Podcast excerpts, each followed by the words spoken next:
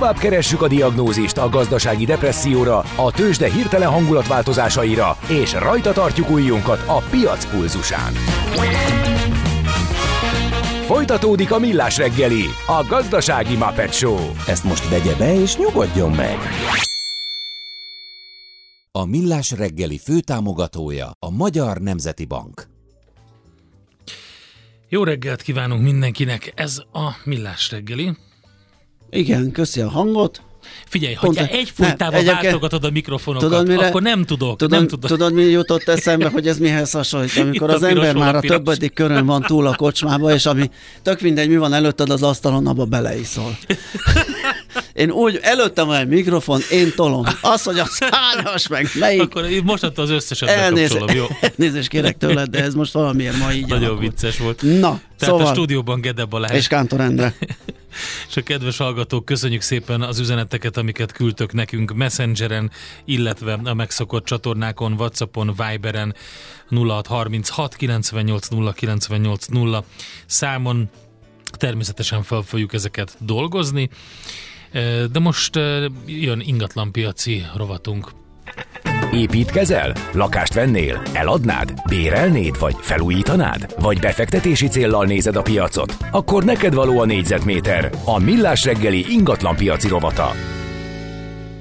Na hát azt hallottuk, megbeszéltünk már párszor, hogy kicsit belassult az irodapiac, megfontoltabbak, körültekintőbbek a bérlők, uh, itt a, a kihasználtság is uh, átalakulóban van, ez is kérdés ugye, hogy milyen számokat nézünk, vizsgálunk, megpróbálunk kicsit rendet vágni itt a trendekben, számokban. Kalaus Viktor, uh, Walter segítségével a Newmark VLK Hungary ügyvezetője van itt velünk a stúdióban, jó reggelt kívánunk!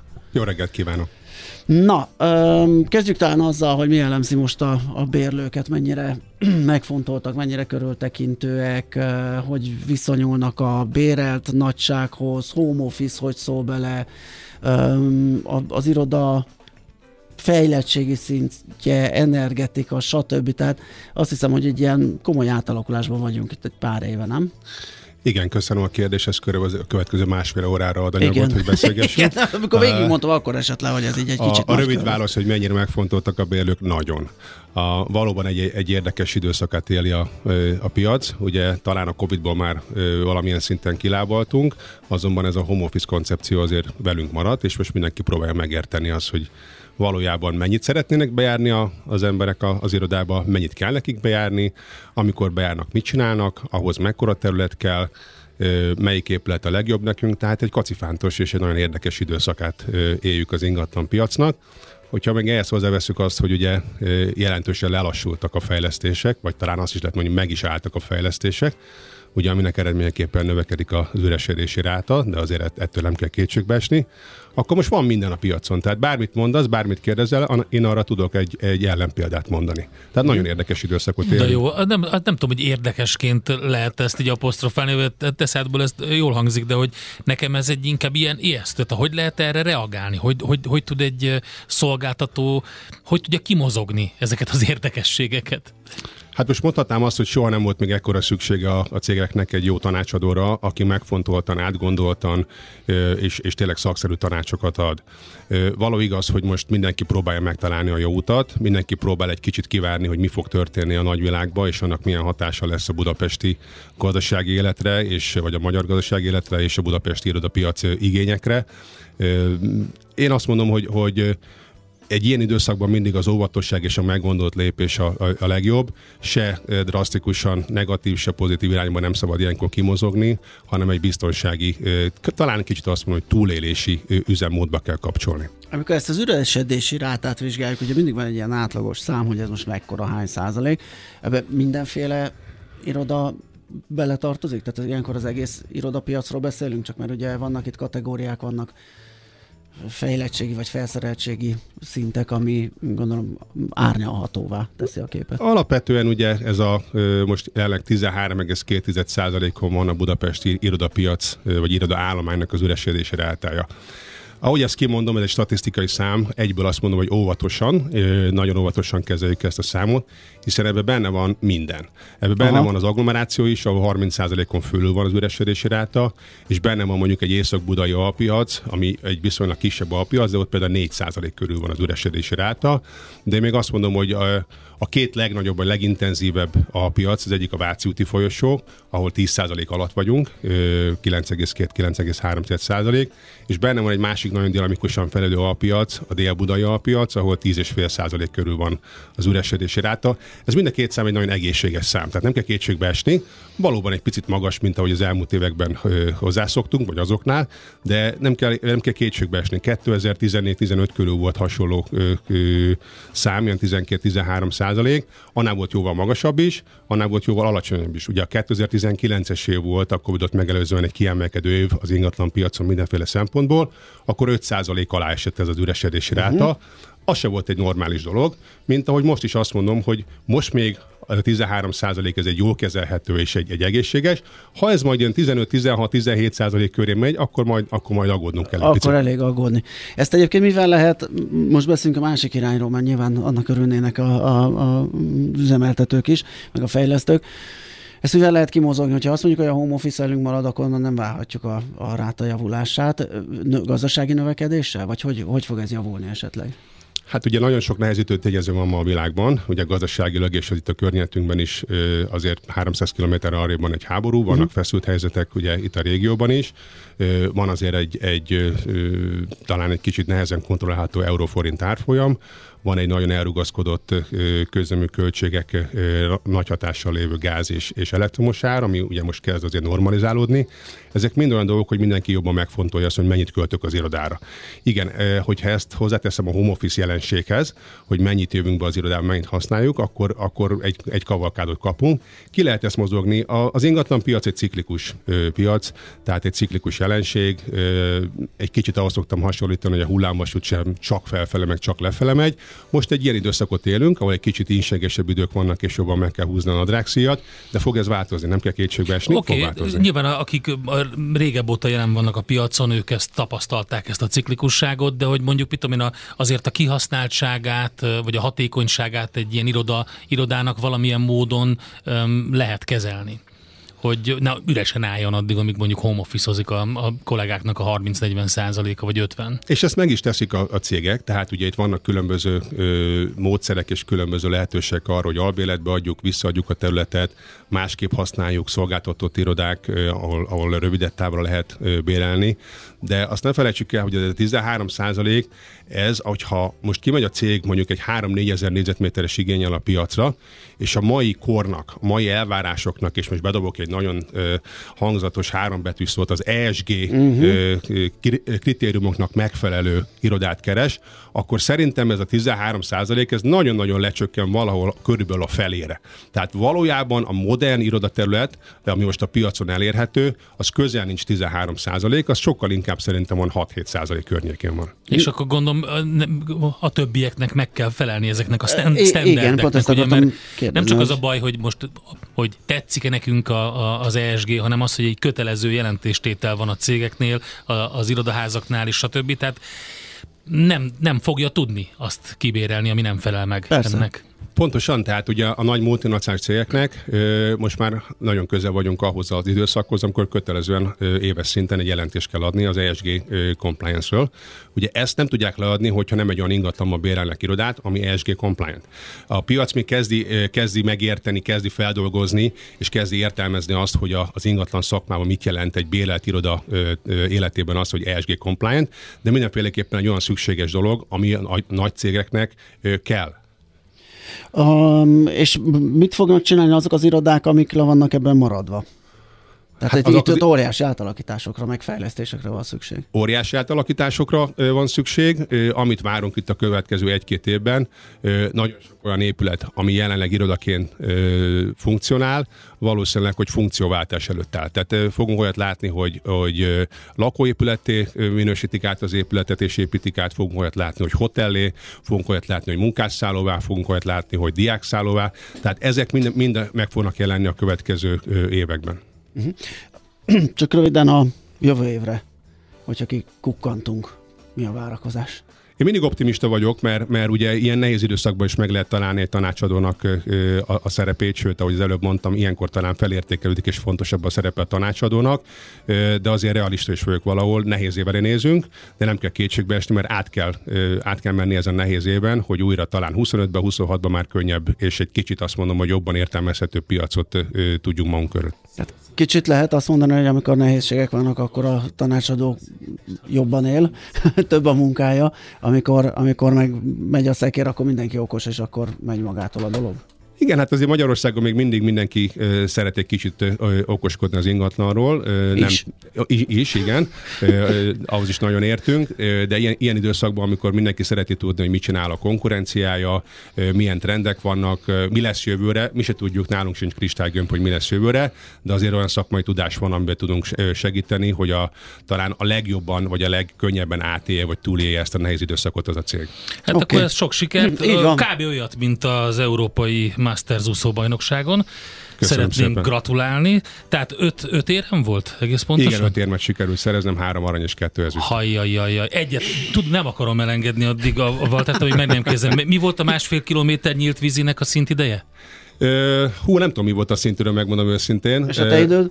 Az én időm az, a, ez nagyon nehéz az, az időt össze, összehasonlítani, 19 perc, azt hiszem 20 másodperc volt az időm. Ó, gondoltam, ezt megjegyzem, és egy porecsőből úszásnál majd. Egy porecsőből, menjünk Nagyon, nagyon bajban vagyok, az a baj. 19 az nekem is elég húzós. Hát ezt nem egy medencében se tudom produkálni. Nagyon gratulálunk. Jó, gratulálunk még egyszer, és akkor szerintem jövőre még beszélgetünk, nyomod Folytassuk. Köszönöm szépen a lehetőséget. Kalaus Walter volt a vendégünk, a Newmark VLK Hungary ügyvezetője. Az élet nem más, mint kockázat. Millás reggeli. És uh, folytatjuk az ingatlan piaci rovatot, mégpedig azzal, hogy az utóbbi időben jelentősen megváltoztak az ingatlannal kapcsolatos áfa szabályok, úgyhogy itt is van velünk a vonalban Jancsa Pék Judit, a Leitner Leitner vezető tanácsadója, partnere. Jó reggelt, szervusz! Jó, jó reggelt kívánok nektek és a hallgatóknak is. Hát akkor az hát most igen, mit jelent? Valóban. Már az is lehet új ingatlan, ami egyébként nem az? Így van. Érdemes ezekkel az áfaváltozásokkal csokorban foglalkozni, mert nem csak a legfrissebb módosítások, hanem az elmúlt egy-két évnek a módosításai gyűltek most úgy össze, amiről egyben érdemes beszélni, és közülük valóban az első az, hogy már az is lehet új ingatlan, ami nem az, ez egy 2023. január 1 változás, amikor is az új ingatlan fogalma kibővült, és gyakorlatilag egy funkcióváltást, egy átalakítást, átépítést követően újra kezdődik az a két éves időszak, amitől még új ingatlannak lehet tekinteni valamit. És ez az átalakítás, átépítés, ez olyan kell, hogy legyen, ahhoz, hogy ezt a státuszt, ezt az új státuszt meg lehessen vele szerezni, hogy magának az ingatlannak a rendeltetése meg kell, hogy változzon, vagy pedig önálló rendeltetési egységeket vagy albetéteket kell újonnan létrehozni egy már egyébként régi meglévő ingatlanba, tehát akár ugye a régi kastélyok, a, a régi nem lakó ingatlan céljára létrehozott épületeket is át lehet alakítani, vagy egy nagyobb egységet több albetétre bontani, és ezáltal az áfában is új ingatlan státuszt lehet szerezni. Fontos az, hogy erről egy hatósági bizonyítványt állítanak ki, és akkor az új ingatlan státuszt ettől a bizonyítványtól számított két éven keresztül kapja meg az ingatlan. Uh-huh. Beszéljünk még, ugye, ez fontos, mert ugye ezek, ezek mind a, az áfát érintő dolgok is, ezekkel az építőiparral összefüggő fordított adózás áfa szabályairól, amelyek ugye megint volt egy határideje, meg ebben is lett egy hosszabbítás 2026 év végéig talán? Ez hogy működik? Így van, tehát a magyar szabályozás gyakorlatilag leköveti az uniós uh-huh. lehetőségeket, és 2026. december 31-ig meghosszabbítják a magyar rendszerben is. Ugye itt mi a fontos az, hogy az ingatlanok, tehát ugye beszéltünk eddig arról, hogy mi az, ami új ingatlan. Igen. A fordított A fordított adózás pedig ott jön be, amikor szolgáltatás nyújtás történik, tehát kvázi építési tevékenység. Úgy szól maga a jogszabály, hogy az ingatlan létrejöttére, bővítésére, átalakítására, illetve ugye most már a funkcióváltásra irányuló munkák kapcsán is beletartoznak ebbe a fordított adózással kapcsolatos lehetőségbe, hogyha egyébként hatósági engedélyhez köteles, illetve hatósági bejelentéshez, és ezzel kapcsolatban is vannak további változások, tehát nem csak a határidő hosszabbítás, hanem az, hogy most már nem csak a az építésügyi hatóságot, hanem a jogszabály egyértelműen rögzíti, hogy gyakorlatilag bármely hatóság ide tartozhat, tehát hogyha a munka örökségvédelmi bejelentéshez kapcsolódik, vagy település képi bejelentési eljáráshoz, akkor azok szintén a fordított adózás alá fognak tartozni, és akkor még egy harmadik dolog még ugyanezen a témán belül, hogy 2024. január 1-től pedig megváltozik a fordított adózással kapcsolatos nyilatkozatoknak a rendje, mert ez korábban úgy működött, hogy onnan tudta az alvállalkozó, a szolgáltatást nyújtó, az építő, stb., hogy fordított adózással kell adóznia, hogy várnia kellett egy nyilatkozatot gyakorlatilag a megrendelőtől.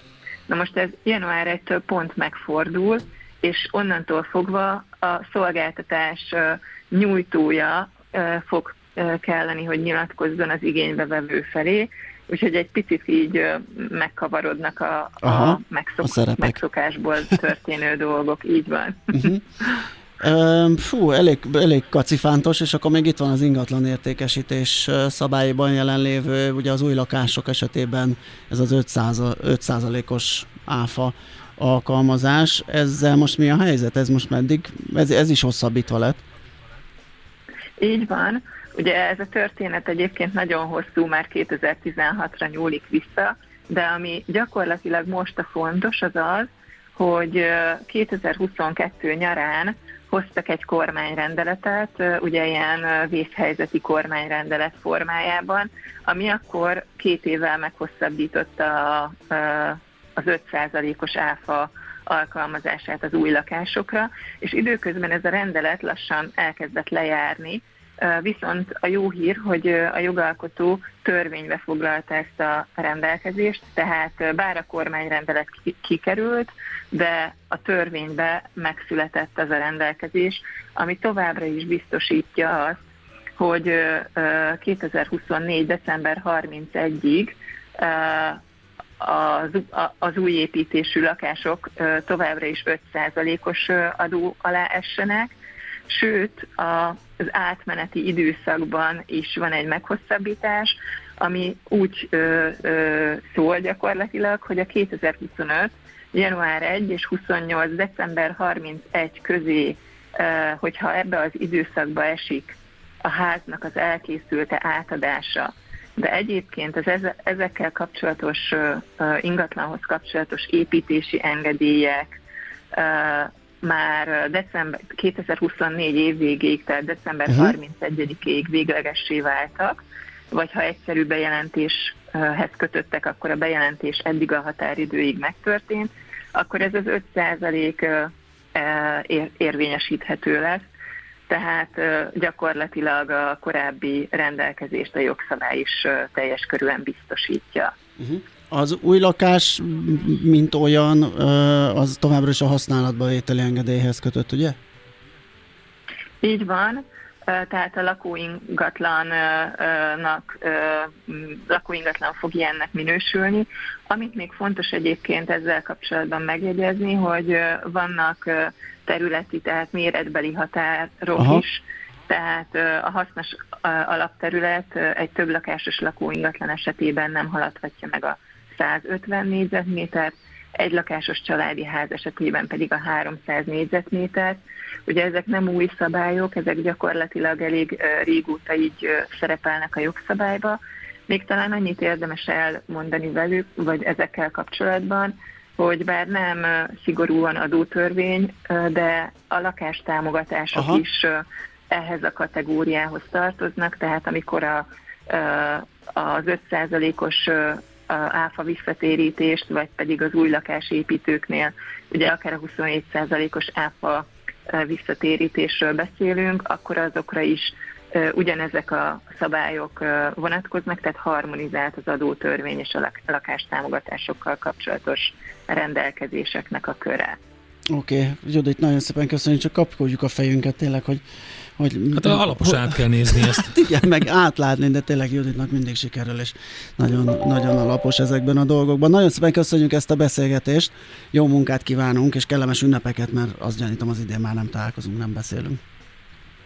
Köszönöm szépen, nektek és a hallgatóknak is kívánok minden jót az ünnepekre, aki pedig az ingatlannal hogy mondjam, hivatásszerűen foglalkozik, mindenképp érdemes ezeket a szabályokat egységben látni, akár tanácsadóval is konzultálni. Abszolút. Most az új Azt érezni az összetettségéből, igen, hogy ne, nem árt bevonni a szakértőt. Nagyon köszönöm még egyszer, szép napot, szia! Szervusztok! Jancsapék Judittal, a Leitner Leitner vezető tanácsadójával, partnerével beszélgettünk. Négyzetméter. Rálátás az ingatlan piacra a Millás reggeliben. Figyelem! Rendkívüli pénzügyi hírek következnek első kézből a Rádiókafén az Equilor befektetési ZRT-től. Equilor, 1990 óta a befektetések szakértője. Ezt a szignált csak akkor játsszuk le, hogyha a Búró Szilárd az, aki, ezt komolyan mondom, tehát kapsz egy mikrofont, tessék. Meg a gombot. Tessék. A Búró Szilárd a pénzügyi hát, Mert ő tud rendkívüli vezető. híreket hozni. Igen. Szia, jó reggelt! Jó reggelt kívánok, üdvözlöm a hallgatókat az olimpiai stadionból, ahol a Bux Index rekord kísérletére na, készülünk, na. És neki fut, és elsőre átviszi 59.260 pont újabb rekord. Új országos csúcsal ráadásul. Tényleg csodálatos. Hát ez, ez, ez. Szergei Bubka elbújhat, kérem szépen. Abszolút. Szergei Buxka. Így van, minden nap megjavítjuk egy kicsit.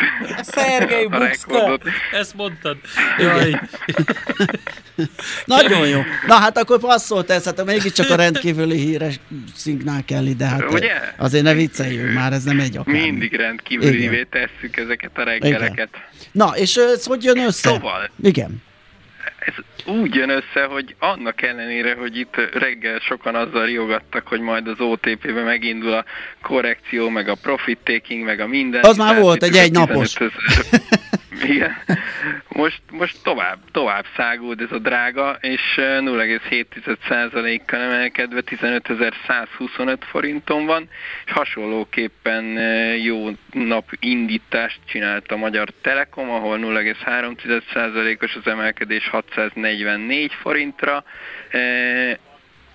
valamint a tegnap kicsit lemaradó Richter is emelkedni tud, itt fél százalékos, a plusz 8785 forint, egyedül a MOL, ami egy kicsit kilóg a sorból, legalábbis a blue chipek tekintetében, ott 0,3%-os csökkenés zajlik, 2796 forinton van most a MOL papírja, de ennek ellenére összességében, ahogy azt az elején felkonferáltam, jól teljesít a BUX, 0,3%-os a BUX emelkedése most ebben a pillanatban, e, úgyhogy, e, úgyhogy alapvetően jó a hangulat, és e, igazából Európában sem rossz, minden fontosabb index pluszba kezdte a napot nagyjából ez a 0,2-0,3%-os emelkedés látható ott is, amit a Buxnál tapasztalunk. Úgyhogy egyelőre jó a hangulat, de igazából a mai nap azt gondolom, hogy az esti Fed hát ez az, majd elrontják azt a hangulatot. Így van, ott, ott, ott várhatunk fontos eseményeket, nyilván a kamathoz nem fognak nyúlni, de azért arra lehet számítani, hogy Jerome Powell egy kicsit beleáll abba, hogy letörje a uh-huh. kamat csökkentési uh-huh. várakozásokat. Majd a befektetők ez, hova ez fognak mondom, nyúlni, a... az a kérdés szerintem. Uh-huh. Majd megint megpendíti, hát, hogy még akár emelés is jöhet. Igen, igen, azt gondolom, hogy lesz, lesz itt egy kis vissza, visszaesés, ami, ami azt gondolom, hogy, hogy az következő egy-két napot meghatározhatja, de összességében nem várnám azt, hogy, hogy, hogy teljes hangulatfordulás vagy trendváltozás lenne, inkább csak egy ilyen át, átmeneti hatásra számítanék ettől a, a fedüléstől, és amit a, a magyar helyzetet illeti, ugye ott szintén napok óta izgulunk, és a mai napra is van esély, hogy bármi hír jön az EU-s pénzek kapcsán, ami, ami természetesen mind a tőzsdére, mind a forintra hatással lehet. Rendben, hát figyelj, ilyet mi is tudunk szolgáltatni. Ha megjönnek az Európai Uniós pénzek, akkor minden rendben lesz. Persze. Kánaán. Um, igen. Mennyei banda. Igen. Egy, egyébként a forint piacon most mi a helyzet? Ez az oldalazás folytatódik. Oldalazás, egy, egy, egy forintos sávba szűkültünk be itt tegnap délelőtt a 381.50 és 382.50 között kalimpálunk, de azt gondolom, hogy erre a hírre vár elsősorban a piac, Igen. hogy, hogy melyik irányba elbillenjen ez a, ez a történet. Nyilván ezt, ezt fogja meghatározni, hogy, hogy merre megyünk tovább. Természetesen ha, ha bármi jó hír vagy pozitív visszajelzés jön, akkor, akkor visszatérhetünk a 380-as érték alá. Ellenben, hogyha, hogyha kijönne az, hogy mégsem lesz most jóvá hagyva ez a ez összeg számunkra, akkor, akkor folytatódhat ez a, ez a gyengülgető forint.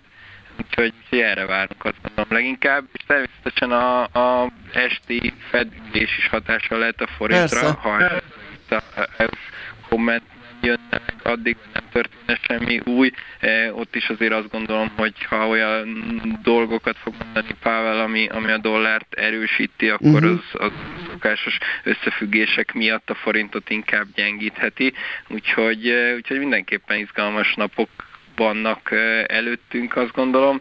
Érdemes, érdemes figyelni a forintot is, és a tőzsdét is. Oké. Okay. Nagyon köszönjük, okay, menet közben vele dumáltak az űrlakók, de Uh, De hallottunk és értettünk igen, mindent, figyeljük igen. a Buxot, a Ben, a Bent, a Bent, a Ben Bernánkit nem, a Fedet és a Jerome Powell. Ben Bernánkit ma szüli, szülinapozik, igen, ma ünnepel, azért, ben. azért jött, igen. Oké. Okay. De most Jerome-ra figyelünk. Oké, okay, köszi szépen Szilárd, jó munkát, szép napot! Köszönöm, Szia. szép napot, sziasztok! Tőzsdei és pénzügyi híreket hallottatok a Rádiókafén az Equilor befektetési ZRT-től. Equilor, 1990 óta a befektetések szakértője. Milyen legyen a jövő? Az oké, okay, hogy zöld, de mennyire? Totál zöld? Maxi zöld? Fantasztikusan zöld? Hát semmiképpen sem szürke, még 50 árnyalatban sem. Superzöld, a millás reggeli környezetvédelemmel és természettel foglalkozó rovata következik. A Superzöld rovat szakmai együttműködő partnere a zöld mandátummal rendelkező Magyar Nemzeti Bank és a Budapesti Metropolitán Egyetem. Járvány tizedeli a vonuló darvakat, a madárinfluenza, a vadon élő és a tenyésztett madarak vírusbetegsége, és az utóbbi évek során rendszeresen hallottuk, olvashattunk híreket, hogy kisebb-nagyobb járványok vannak. Hát ugye az idei év sem múlik el sajnos enélkül. Orbán Zoltán, a Magyar Madártani és Természetvédelmi Egyesület szóvivője a vonalban. Jó reggelt, szervusz!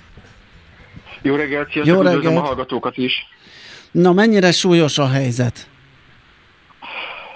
Ugye a madárinfluenzáról leggyakrabban úgy szoktunk hallani, szerencsére viszonylag ritkán, hogy, hogy felütötte a fejét tenyésztett baromfi Igen. állományokban, és ilyenkor a nyugati világban éppen az ilyen nagy globális járványok megfékezése érdekében, a vírus evolúció megakasztása érdekében egy megoldás van csak, hogy az érintett állományokat el kell pusztítani, és a tetemeket el kell égetni. Sajnos Ázsiában vakcinázzák a madarakat, és ez okozza, hogy egyre fertőzőképesebb és egyre súlyosabb megbetegedést okozó vírustörzsek evolválódnak ki, ugye, hogy a, a, a uh-huh. vakcina ellen így védekeznek a, a, a vírusok. De általában ugye vadmadár állományokban ilyen nagy most már negyedik éve tartó járvány nagyon ritkán fordul elő, én nem is emlékszem ilyesmire, úgyhogy ez egy, ez egy alapvetően rendkívüli helyzetnek tekinthető. Mhm. Mi történik ilyenkor, vagy mit lehet csinálni? Végignézni ezt a szitút, mert azért a darvakat nem lehet csak úgy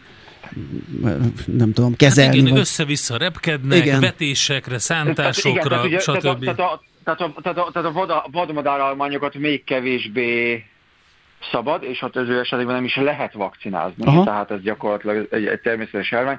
Hogy emlékeim szerint négy évvel ezelőtt ilyen tájt kezd, az első hírek például Izraelből érkeztek, hogy ott is darvak tízezerei pusztultak el, és akkor az azt követő tavaszon indult el ez a nagy világjárvány, ahogy a vonuló madarak visszamentek a költőterületekre, és, és gyakorlatilag az elmúlt három évben költési időszakban. A, az egész világon, főleg a tengeri nagy madárállományokat, madárszigeteket pusztította ki, akár teljes egészében ez a vírus, és ott ezeken a területeken sajnos már emlősökre is átugrott ez a, az úgynevezett zónózis, tehát ö, csoportot váltani képes ö, vírusbetegségről van szó, ott fókák, nyércek és macskák is ö, elkapták, és idén érkezett meg erőteljesebben Magyarországra a költési időszakban a betegség, és alapvetően a sirálytelepeink népszenedtek el, és akkor erre a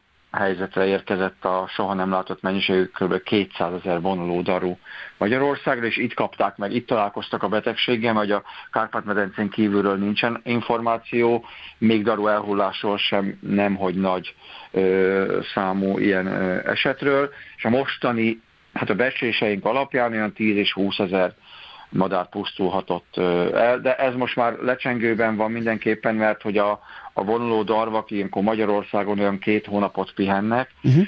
és már, már tovább álltak ö, ö, ö, délebre, úgyhogy ez a, ez a probléma, ez, ö, hát ez csökkenni fog, illetve már csökkent. Ez van egy nagyon érdekes megfigyelés, én nemrégen volt a Tatai Vadlúcsok, amikor van egy ö, körkapcsolás a magyarországi vizes élőhelyekre, és ott például a, a, hát a probléma a leginkább ér, érintett kardoskuti térségből arról számolt be a kolléga, hogy ilyet ő még nem tapasztalt sok évtized alatt, hogy van táplálék a, a, a gyepeken, tehát van bőven fű, amit tudnának legelni a madarak, bőven van víz a tómederben, de a libák nem szállnak le, egyszer így védekezik a természetet, a libák figyelnek, látják, hogy ott vannak a, a tómederben a, a vergődő, illetve elpusztult madaraknak a tetemei, és így nem is szálltak le, tehát így kevésbé tud átadódni más madaraknak a, a betegség.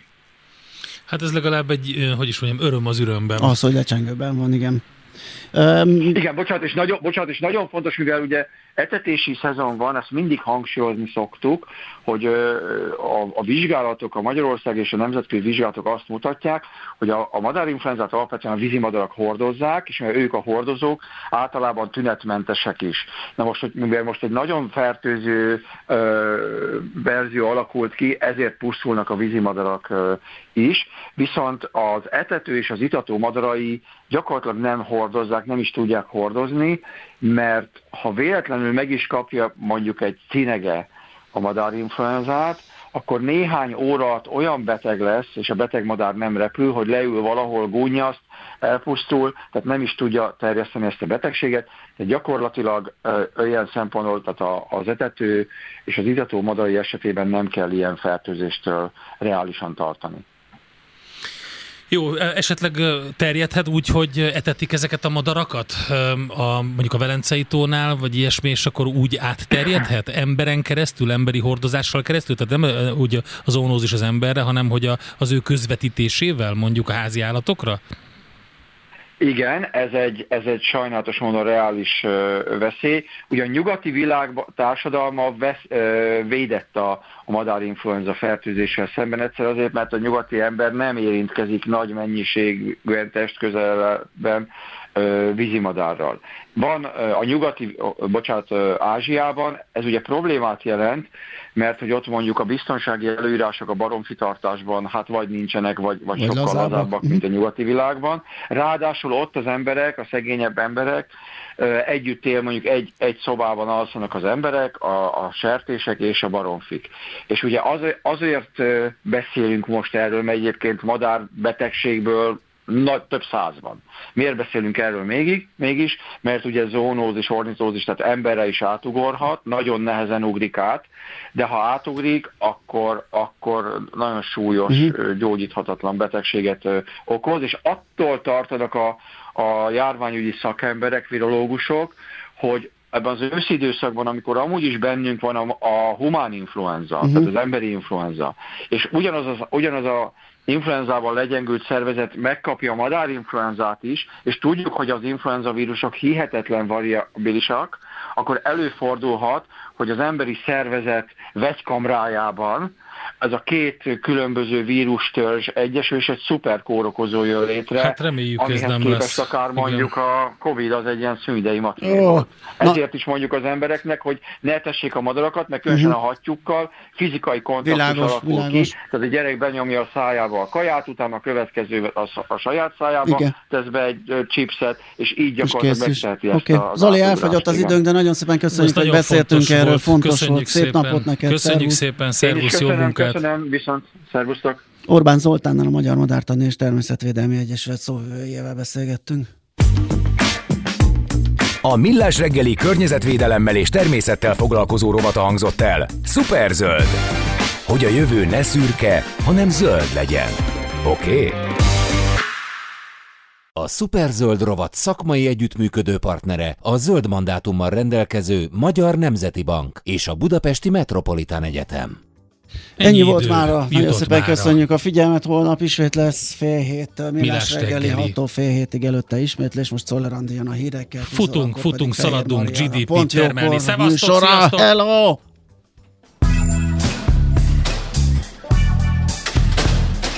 Mára véget ért ugyan a műszak, az ügyelet azonban mindig tart. A sürgősségi és félig zárt osztályon holnap reggel újra megtöltjük a kávésbögréket, és felvesszük a piaci stetoszkópot. Addig is keressetek minket közösségi rendelőnkben a Facebookon, a mai adás podcastjét pedig a rádiókafé 98hu és millásreggeli.hu oldalakon, a Spotify-on és a Google Podcast-en. Millás reggeli. A Rádiókafé gazdasági Show-ja. Két dologban bízhatsz. Az egyik mi vagyunk.